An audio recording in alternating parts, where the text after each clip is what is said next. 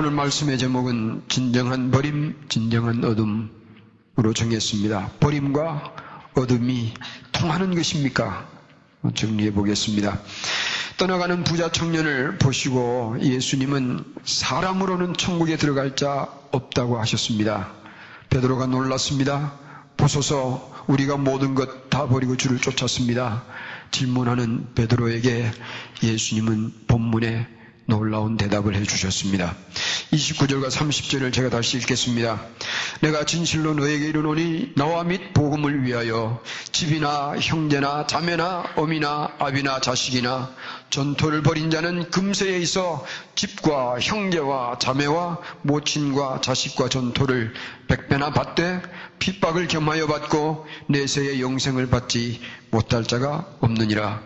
여러분 이 말씀은 많은 것을 포함하고 있습니다. 첫째, 버림은 영생의 보상이 아니라고 했습니다. 두 번째, 버림은 믿음의 열매라 하였고, 세 번째, 예수님을 위하여 버림받은 것은 버림받은 것이 아니라고 했습니다. 오늘 이 세 번째 의미에서 우리의 삶의 모습들을 정리해 보기를 바랍니다. 먼저, 진정한 버림을 생각해 보겠습니다. 예수님은 29절에 나와 및 복음을 위하여 집이나 형제나 자매나 어미나 아비나 자식이나 전토를 버린 자에 대하여 언급을 하셨습니다. 버림의 의미, 버림의 뜻을 바르게 정리하는 것은 필요합니다. 우리는 이런 감정을 많이 듣습니다. 이렇게 버렸더니 저런 축복받았고 저렇게 버렸더니 이런 복받았습니다. 라는 메시지를 통해서 버리면 복받으니 버리시오라는 식의 보상 신학 사상을 많이 들어왔습니다. 그러나 예수님의 의미는 그런 게 아니에요. 여기 나와 및 복음을 위하여 버린 자라는 이 예수님의 표현에서 우리는 버림의 목적을 분명히 제시받고 있습니다. 버림의 동기는 하나입니다. 예수님과 복음을 위한 것입니다. 어쩌면 예수님으로부터 받은 은혜가 동기가 되어서 내가 소중하게 여겼던 것도 예수님을 위하여 버릴 수가 있을 것입니다. 아니면 이 예수님의 이런 은혜를 받기 사모하여 모든 것을 또한 버릴 수도 있을 것입니다. 어느 경우에든지 버리는 것의 의미, 그 이유는 예수님을 위한 버림입니다. 여러분 누가복음 7장 36절에서부터 50절에 보면 죄인으로 소문난 그 마을의 한 여인이 예수님께 나와서 옥합을 깨뜨리며 향유를 부으며 눈물을 흘리며 머리털로 씻으며 입에 발을 맞추며 울었습니다. 이 여인은 예수님에게 자신을 버리고 드리는 순간이었습니다. 자신의 명예도 얼굴 체면도 자존심도 물질도 예수님을 위하여 버렸습니다. 이 여인은 예수님으로부터 받은 은혜가 너무나 크고 감사해서 자신의 모든 것을 예수님을 위해 버린 것입니다. 이런 말씀을 성경에 기록하여 우리에게 전하는 것은 이런 은혜를 원하거든 용기 있게 모든 것 버리고 예수님을 따르라고 우리를 권면하기 위하여 이 말씀은 성경에 기록되어 있습니다. 버림을 우리는 여러 가지 모양으로서 찾아볼 수가 있을 것입니다. 첫째, 버림은 떠나는 것일 수 있습니다. 현재 속하여 있던 것을 떠나는 것입니다. 예수님을 따를 수 없도록 만드는 내 현재에 소속된 그곳을 떠나는 것입니다. 죄의 삶도 떠나는 것입니다. 현재 환경에서는 예수님을 따를 수 없어 현재의 환경도 떠나는 것입니다. 현재 사귀는 친구들을 떠나지 않으면 예수님을 따를 수 없다면 예수님을 따르기 위하여 사귀던 친구도 떠나는 것입니다. 그래서 버림은 떠나는 것일 수가 있습니다. 두 번째, 버림은 포기일 수도 있습니다. 중요하게 여기던 것을 포기할 수 있습니다. 아끼며 사랑했던 것을 포기할 수 있습니다. 즐기던 술과 골프, 도박, 이런 예수님을 따름에 방해하는 것이라면 포기할 수가 있습니다. 사랑하는 가족도 예수님을 믿는 길을 가로막는다면 부모도 자식도 아내도 남편이라도 포기할 수 있습니다. 그래서 버림은 포기이기도 합니다. 세 번째 버림은 들이밀 수 있습니다. 내 것으로 여겼던 내 인생, 시간, 재능, 재물, 소유, 집, 전토도 예수님의 이름 아래 드릴 수가 있습니다. 그래서 버림은 드림일 수도 있습니다. 네 번째, 버림은 헌신일 수도 있습니다. 나의 꿈과 야망, 재능과 지식, 내 만족을 위하여 추구했던 욕망도 이제는 주님을 위한 것으로의 대전환을 일으키는 헌신일 수가 있습니다. 그래서 버림은 헌신이기도 합니다. 이런 버림들을 한마디로 정리할 수는 없을까요? 내가 기대고 있었던 것들을 떠나는 것, 즐기던 것들을 포기하는 것, 사랑하는 이라도 버리는 것, 내가 소유하던 것을 드리는 것, 날 위해 살던 삶을 예수님을 위한 헌신의 삶으로 전환하는 것, 이것은 무엇을 의미하는 것인가?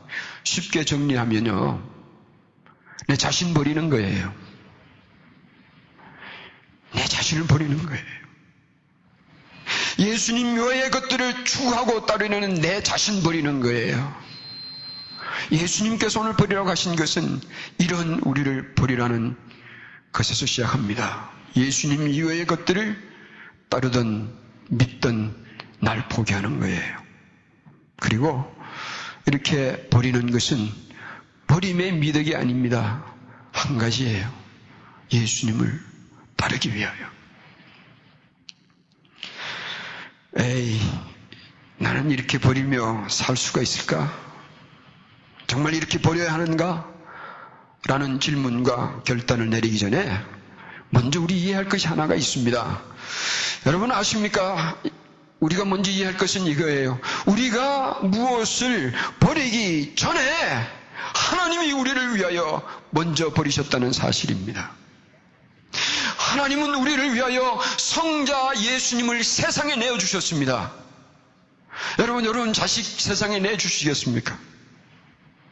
하나님은 성자 예수님을 세상에 내어주셨고 성자 예수님은 자신의 몸과 생명을 십자가에 버리셨고 성령 하나님은 오늘도 우리 안에 내재하여 주시기까지 헌신하시는 것입니다.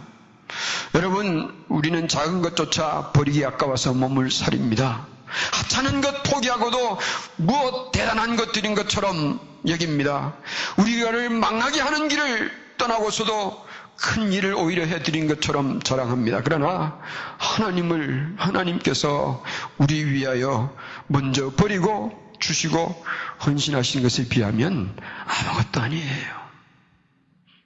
왜 성부 하나님은 성자를 세상에 내주셨습니까? 왜 성령, 성자 예수님은 자신을 십자가에 버리셨습니까? 왜 성령 하나님은 귀찮으시기까지 하시며 우리 안에 내재하여 주시기까지 헌신하시는 겁니까? 답은 하나예요. 사랑입니다. 얼마나 미천한 우리를 사랑하셨으면 그렇게까지 주시고 버리고 헌신해 주시는 겁니까? 그걸 알면요, 우리 버리는 거 별거 아니에요. 그리고 또 하나 생각해 볼 것이 있습니다. 사실은 우리가 버리는 것은 버림이 아니에요. 우리의 버림은 곧 어둠이요, 받음입니다. 우리 자신을 버리라고 예수님은 우리 주위에 있는 것들을 버리라고 말씀하십니다. 모든 것 버리면 너무 아쉽잖아요. 그렇죠? 모든 것 버리면 너무 아쉽잖아요. 부모를 버리는 것은 인륜을 거스르는 것 아닙니까? 자식을 버리라는 거 이건 너무 하는 거 아닙니까? 부모 자식까지 버리라면 아내, 남편도 버리라는 뜻인데 그럴 수 있습니까? 따질 수가 있습니다. 그러나 버리라고 하신 예수님의 뜻과 마음을 안다면 우리는 버릴 수 있어요. 무슨 얘기냐면 그리스도를 위하여 버림은 곧 어둠이 되기 때문입니다. 다시 한번 정리하겠습니다. 그리스도를 위하여 버림은 버림이 아니라 어둠이기 때문에 그렇습니다. 이 어둠의 의미를 한번 정리해 보겠습니다. 버림이 어둠이 되는, 버림이 어둠이 되는 첫째 이유는 우리가 버린 것 대신에 새로운 것을 얻기 때문입니다. 불신의 가족을 버린 대신 믿음의 가족들을 얻습니다. 이것은 수백 배의 어둠입니다. 집과 전토를 버리면 예수님 따르기 위하여 집도 전토도 버리면 하나님께서는 더 귀중한 것들로 채워주십니다. 그리고 영생까지 주시는 거예요. 이것이 대부분 주석가들이 설명하는 버리면 더 큰 것 얻는다는 의미의 설명입니다. 그리고 그렇습니다. 이 해석은 틀림이 없습니다. 그러나 한 가지 더 중요한 것을 우리는 알아야 합니다. 버림이 어둠이 되는 둘째 이유는 버림받은 자들을 새롭게 얻는 길이기 때문에 그렇습니다. 여러분 그리스도를 위하여 무엇을 버리는 자를 통하여 그들로부터 버림받은 자들을 얻기 때문입니다. 다시 반복하겠습니다. 여기에 그리스도를 위하여 버림이 어둠이 되는 두 번째 이유는 버림을 받는 자들을 버리는 자들을 통하여 새롭게 얻는 길이기 때문에 그렇습니다. 무슨 얘기입니까? 예를 들어 설명해 보겠습니다. Jews for Jesus. 예수님을 위한 유대인이라는 선교 단체를 창설했던 모이시라는 분은 기독교와 예수님을 혐오했던 전형적인 유대인이었습니다. 그리고 부인도 유대인이었습니다. 그런데 어느 날 사랑하는 아내를 빼앗기게 되었습니다. 왜냐하면 유대인이 어떤 자기 아내가 예수와 예수님을 자신의 메시아로 믿게 된 것을 알았습니다. 그리고 이분은 분노하였습니다. 그리고 여러 가지 방법과 폭력까지 사용하며 부인으로부터 예수님을 믿지 않도록 하기 위하여 핍박을 많이 했습니다. 어느 날 화가 나서 이분이 아내를 구석으로 몰아붙였을 때에 아내는 그에게 이런 말을 합니다. I love you. 나는 당신을 사랑합니다. 그러나 오늘 내게 예수와 예수님과 당신 사이에 한 사람 택해라고 권고하지 마십시오. 왜냐하면 나는 당신을 사랑하지만 나는 나의 메시아 예수와를 선택할 것이기 때문입니다. 이 부인은 남편을 버리기까지 예수님을 택하겠다고 선포하였습니다.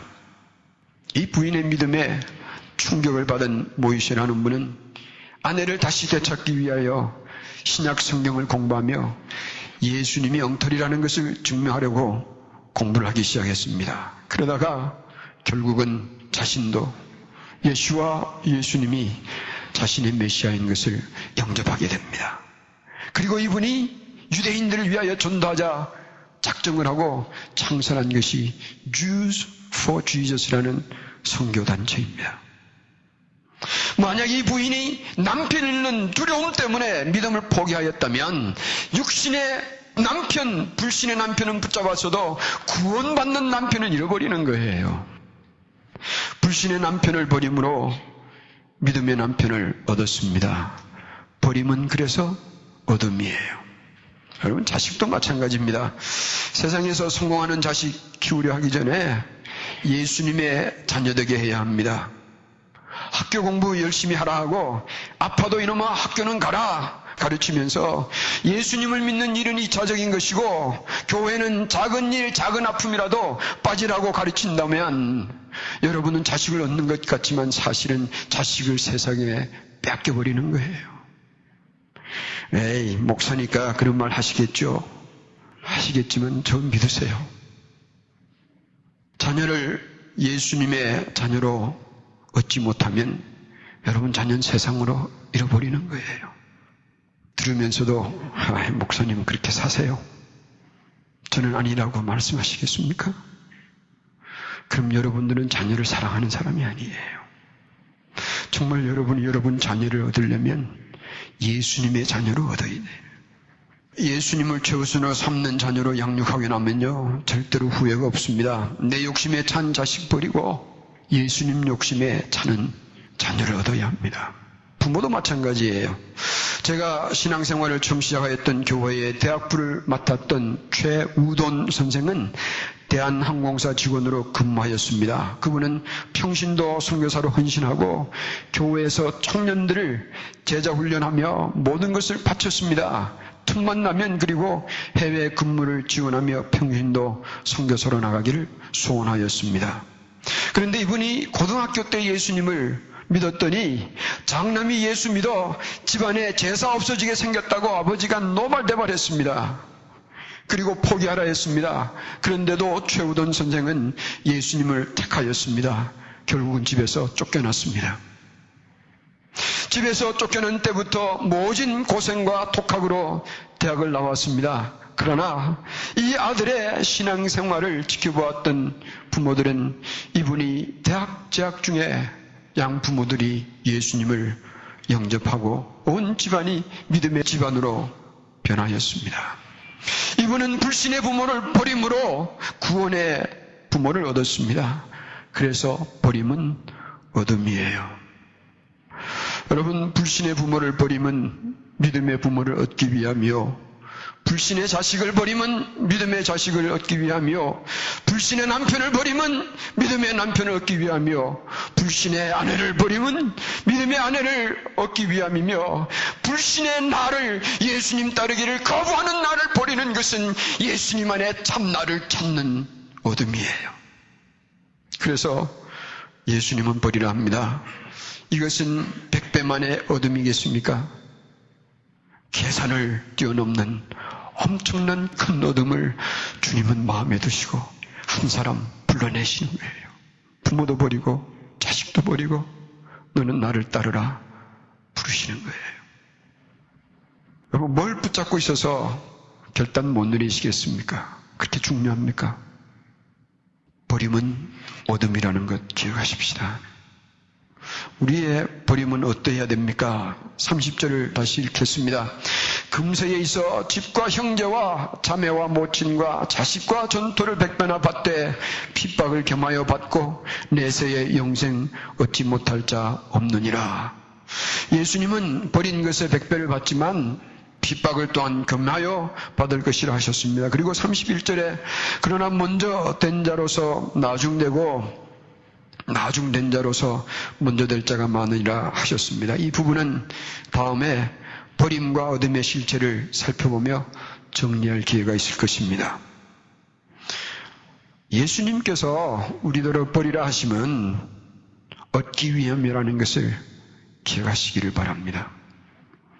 믿는 자에게 세상 것 버리라 하시면 세상에서 구원하려 하시며 또한 그들을 통하여 버림받은 자들도 얻으려 하심인 것입니다. 여러분 얼마 전에 내가 가서 아버지로 장사하게 나서 주님 따르게 하십시오라는 부분을 가지고 주님 죽은 자라 하셨습니까? 라는 제목으로 설교한 거 기억나세요? 이 세상에 부모를 버리라는 종교가 어디 있는가 하지만 이런 의미라고 설명을 드렸습니다. 너도 아버지도 함께 거기에 뒹굴고 있으면 너도 아버지도 죽는 자가 되는 거니까 너는 빨리 빠져나와 나를 따르라 하신 것은 이 청년을 구원하고 이 청년을 통하여 숨은 쉬고 있지만 죽어 있는 아버지를 구원하시려는 주님의 뜻이라고 설명을 드렸습니다. 여러분 주님께서 우리들을 버리라 하신 것은 참으로 얻기 위함인 것을 기억하시기를 바랍니다. 그러므로 예수님께서 우리들을 버리라 하시면 첫째는 우리를 얻으려 하며 둘째는 우리로 인하여서 버림받은 자들을 얻기 위함인 것을 기억하십시오. 정리하면 첫째 진정한 버림은 예수님 이외의 것을 따르는 우리 자신을 버리는 것입니다. 두 번째, 우리의 버림은 예수님을 따르기 위한 버림 외에는 다른 목적 없습니다. 그리고 우리의 버림은 어둠이라고 하였습니다. 얻어야 돼요. 얻으려면 잘 버려야 합니다. 한국의 어느 오케스트라가 일본에서 공연을 하게 되었습니다. 그 단원 중에 큰 북 치는 역할을 맡은 분이 있었습니다. 그런데 이 연주 중에 이분은 북을 딱 한 번 치게 돼 있었습니다. 큰 북을 딱 한 번 치게 돼 있는데 많이 연습들을 하고 일본에 건너갔습니다. 그런데 이분은 연주 중에 북을 한 번 쳐야 할 시간을 놓쳐버렸습니다. 그게 무슨 얘기입니까? 북 한 번 못 쳐보고 일본 갔다가 돌아온 거예요. 여러분, 우리 인생의 북을 제 시간에 올려야 합니다. 내가 주님 따를 기회와 주님 따를 힘이 있을 때에 주님을 따르는 내 인생의 북을 한번 올리셔야 되지 않겠습니까? 언제까지 머물러만 있겠습니까? 예수님 위에 인생의 북을 제대로 한번 올려보시기를 바랍니다. 세상이 지금 어렵고 두렵고 온갖 희한한 일들이 많이 생기잖아요. 참 우스운 이야기지만 아픔의 이야기도 들었습니다. 다운타운에 사업하시는 분들의 이야기예요. 바닥이 있는 줄 알았더니 바닥 밑에 지하실이 있습니다. 그런데 지금은 지하실도 1층만 있는 게 아니고 2층, 3층까지 있는 것 같습니다. 뭐 돼지 독감이 어떻게 됐는지 지금 다운타운에는 제가 짐작만 해도 조용할 것 같아요. 그러나 여러분 그걸 내 것으로 알면 불안하고 두렵지만 내 인생 주님께 드린 보름이 일어나면요. 그 별거 아니에요. 주님께 얻은 자 된 건요. 별거 아니에요. 그렇게 버린 자 주님께서 굶겨 죽이지 않으세요. 주님을 따르기 위하여 버린 것 절대로 버림이 아니에요. 본문은 예수님을 믿지 않는 자들에게 주신 말씀이 아니고 예수님을 따르던 제자들을 위하여 주신 말씀입니다. 그 의미는 오늘 예수님을 믿으면서도 확신 가지지 못하는 이들을 위하여 주신 말씀이기도 합니다. 어떻게 하시겠습니까? 제자들처럼 예수님을 미련스럽도록 붙잡고 늘어지는 길을 택하시겠습니까? 아니면 미련한 것들을 버리지 못하여 미련스럽게 부자 청년처럼 어둠으로 사라져 버리시겠습니까? 버림에는 성령의 역사하심이 반드시 있습니다. 성령께서 우리에게 버릴 것을 보여주실 것입니다. 성령께서 우리가 떠나야 할 것을 알게 하실 것입니다. 성령께서 우리가 드려야 할 것을 깨닫게 하실 것입니다. 그러나 또한 성령께서 그리스도를 위하여 버린 자가 어둠의 축복과 은혜를 누리기까지 반드시 도와주시는 것을 믿으시기를 바랍니다. 버림은 어둠이에요. 버리면 버리는 나도 얻고 버림받은 것들도 얻습니다. 우리는 용기 있게 버리고 자신 있게 예수님을 따르면 되는 겁니다. 세상이 아무리 흔들려도 버리면 간단합니다. 그리고 예수님 따르면 금세에 백배 주신다는 축복을 반드시 주실 거예요. 그리고 내세에 영생 얻지 못할 자가 없느라고 약속하신 것 반드시 일어나는 것을 믿으시기를 바랍니다. 성령께서 여러분의 영혼을 흔들어 주시기를 소망합니다. 기도하겠습니다.